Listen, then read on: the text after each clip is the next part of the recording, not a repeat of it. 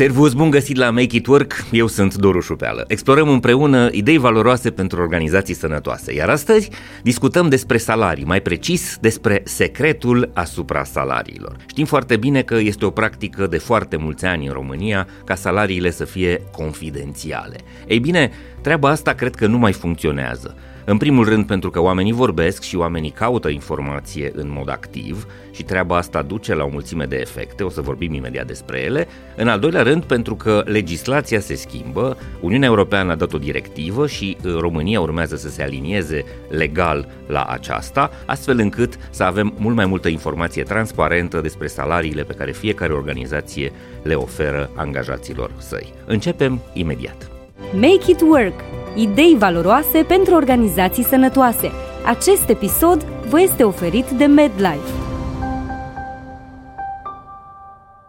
Hai să începem vorbind despre modificările legislative, care sunt o noutate și cu care trebuie să ne obișnuim pas cu pas. Uniunea Europeană, mai precis Comisia Europeană, a dat o dispoziție care se numește Directiva UE 2023 per 970 din 10 uh, mai 2023, este dată de Parlamentul European și Consiliul European și care a intrat în vigoare din 5 iunie 2023, care are ca țintă eliminarea discriminărilor din piața muncii și cumva aducerea mai, de transparență mai multă în zona asta a recompensei financiare pe care organizațiile o oferă. Directiva are câteva direcții și aș vrea să le explorăm împreună. Angajatorii vor trebui să afișeze un interval salarial în anunțurile de angajare sau să furnizeze acest interval înainte de interviul de angajare. Deci e vorba de transparență, trebuie să dai un interval, nu o sumă fixă, ci un interval pe care îl oferi pentru o anume poziție în organizație.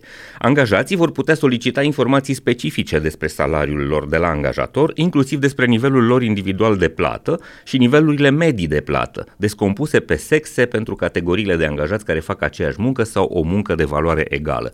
Deci nu doar că angajatorii trebuie să fie transparenți, dar angajații care sunt deja în interiorul organizațiilor pot să ceară informații de la angajatori. De ce mă plătești așa? Spunem care este nivelul mediu în organizație, spunem dacă sunt diferențe între femei și bărbați pentru posturi care sunt similare sau identice. În același timp, dacă un angajator are o discrepanță salarială de gen de cel puțin 5% și o nu, nu o poate justifica pe baza factorilor obiectivi și neutri, atunci va trebui să efectueze o evaluare a plăților împreună cu reprezentanții din contractul colectiv de muncă.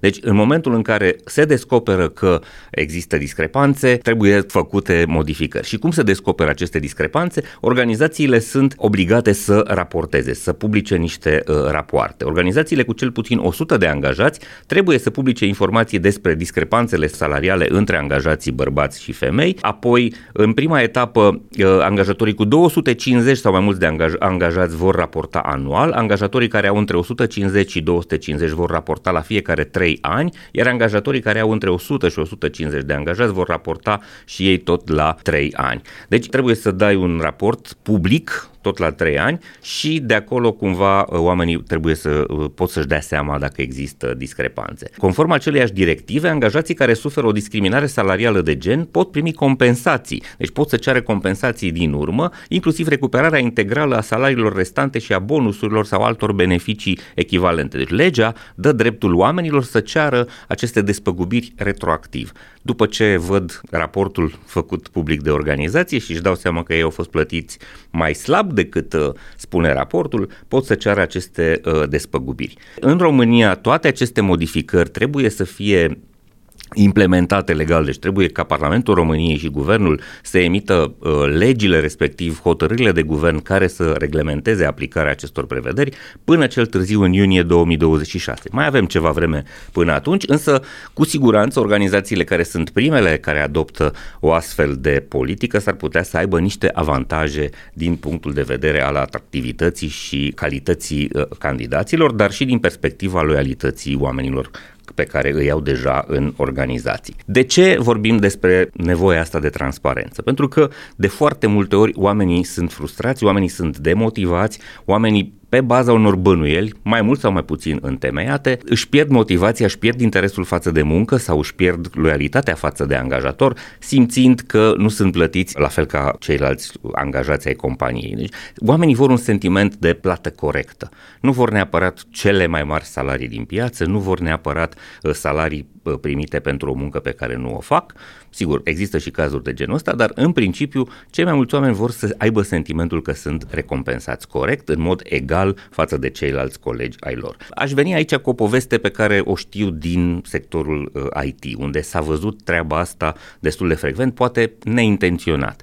În general, angajații care erau foarte loiali organizațiilor primeau în fiecare an o majorare de uh, salariu de câteva procente, 4, 5, 6, 7, 8 procente, o majorare constantă pe care o primeau în fiecare an. Însă, de foarte multe ori, Capacitatea organizației de a oferi aceste majorări anuale era mult mai mică decât capacitatea angajaților de a crește ca valoare profesională. Oamenii, în special în primilor ani de activitate, până să ajungă seniori, au diverse viteze cu care cresc, își cresc nivelul de competență și pricepere. Și atunci, de foarte multe ori, așteptările salariale ale celor care erau în faza asta de uh, progres în zona profesională erau mai mari decât capacitatea organizațiilor de a oferi 4, 5, 6% procentul ăsta general de mărire a salariilor. Și de cele mai multe ori, cei care rămâneau loiali organizațiilor rămâneau în organizații cu această creștere anuală foarte mică.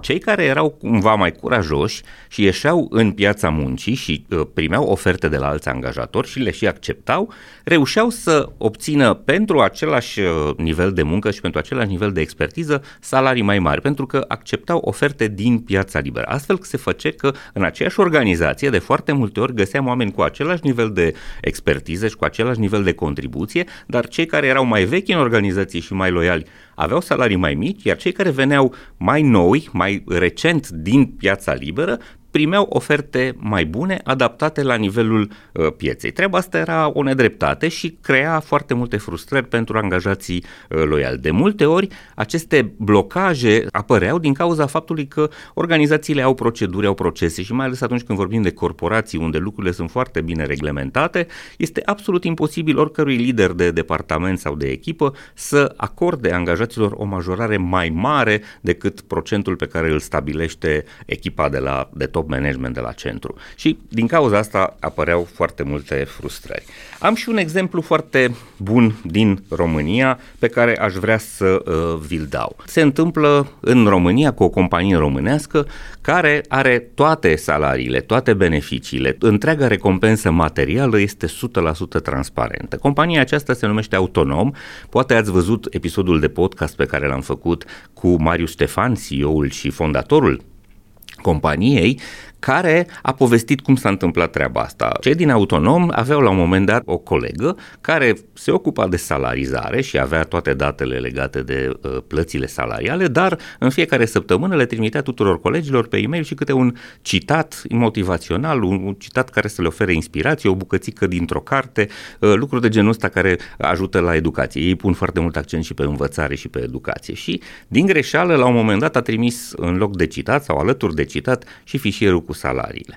Surpriza a fost că nu a fost o catastrofă pentru organizație, pentru că oamenii au văzut salariile tuturor celorlalți, le-au analizat și și-au dat seama că modul în care sunt recompensați este unul corect, bazat pe contribuția fiecăruia și pe uh, rezultatele pe care le are fiecare. Din acel moment, conducătorii organizației autonome au decis să facă publice salariile continuu, astfel încât întregul sistem de recompense materiale pe care organizația îl oferă membrilor săi este foarte bine stabilit, transparent și formulele de calcul pentru fiecare nivel de pricepere, de senioritate, pentru fiecare tip de rol din organizație este foarte cuno- bine cunoscut de toată lumea. În felul ăsta elimini toate suspiciunile și ai condiții mult mai bune ca lucrurile să se desfășoare bine în organizație, oamenii să-și găsească motivația, să aibă sentimentul că sunt recompensați corect și pe măsura efortului pe care îl fac și a rezultatelor pe care le obțin, recompensa materială va fi mai mare. Cred că asta este varianta ideală. Sunt convins că este dificil să o implementăm peste noapte sau foarte repede în toate organizațiile,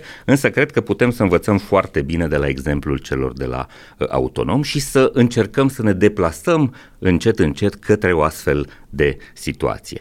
Oamenii vin să lucreze în organizație pentru recompensa materială, dar și pentru modul în care sunt tratați. A fi tratați corect, a avea sentimentul că sunt recompensați corect, ține de o formă de respect pe care oamenii o așteaptă din partea angajatorilor lor. Vă las cu gândul ăsta, odată că va deveni destul de obligatoriu, ca să spun așa, să transparentizăm modul în care plătim. Pe de altă parte, exemplul pe care vi l-am dat, cele două exemple, cel negativ, să zicem, din uh, zona de IT și cel pozitiv uh, al companiei românești autonom, sper să vă fie de folos și să vă ajute să luați deciziile cele mai bune. Facem acest proiect Make It Work împreună cu MedLife pentru a oferi idei și informații valoroase pentru organizații mult mai sănătoase. Cred că veți folosi înțelept informațiile de astăzi și veți face pașii necesari și benefici, astfel încât experiența pe care o oferiți colegilor voștri în organizații să fie una mai bună, să ducă la un nivel de motivație ridicat și, evident, la performanță. Până la următoarea noastră întâlnire, să fiți sănătoși, voioși și mintoși, să ne reauzim cu bine la următorul nostru episod. Servus! Acest episod vă este prezentat de MedLife, furnizorul național de sănătate al României. MedLife a lansat singurul abonament medical 361 de grade, un abonament complet care include servicii de prevenție, sport și nutriție, dar și asigurare medicală. MedLife susține dezvoltarea unui mediu de business puternic în România și împreună cu Hacking Work vă oferă inspirație prin idei valoroase pentru organizații sănătoase. Urmărește episoadele Hacking Work pe YouTube, Spotify și celelalte platforme de streaming. Abonează-te acum!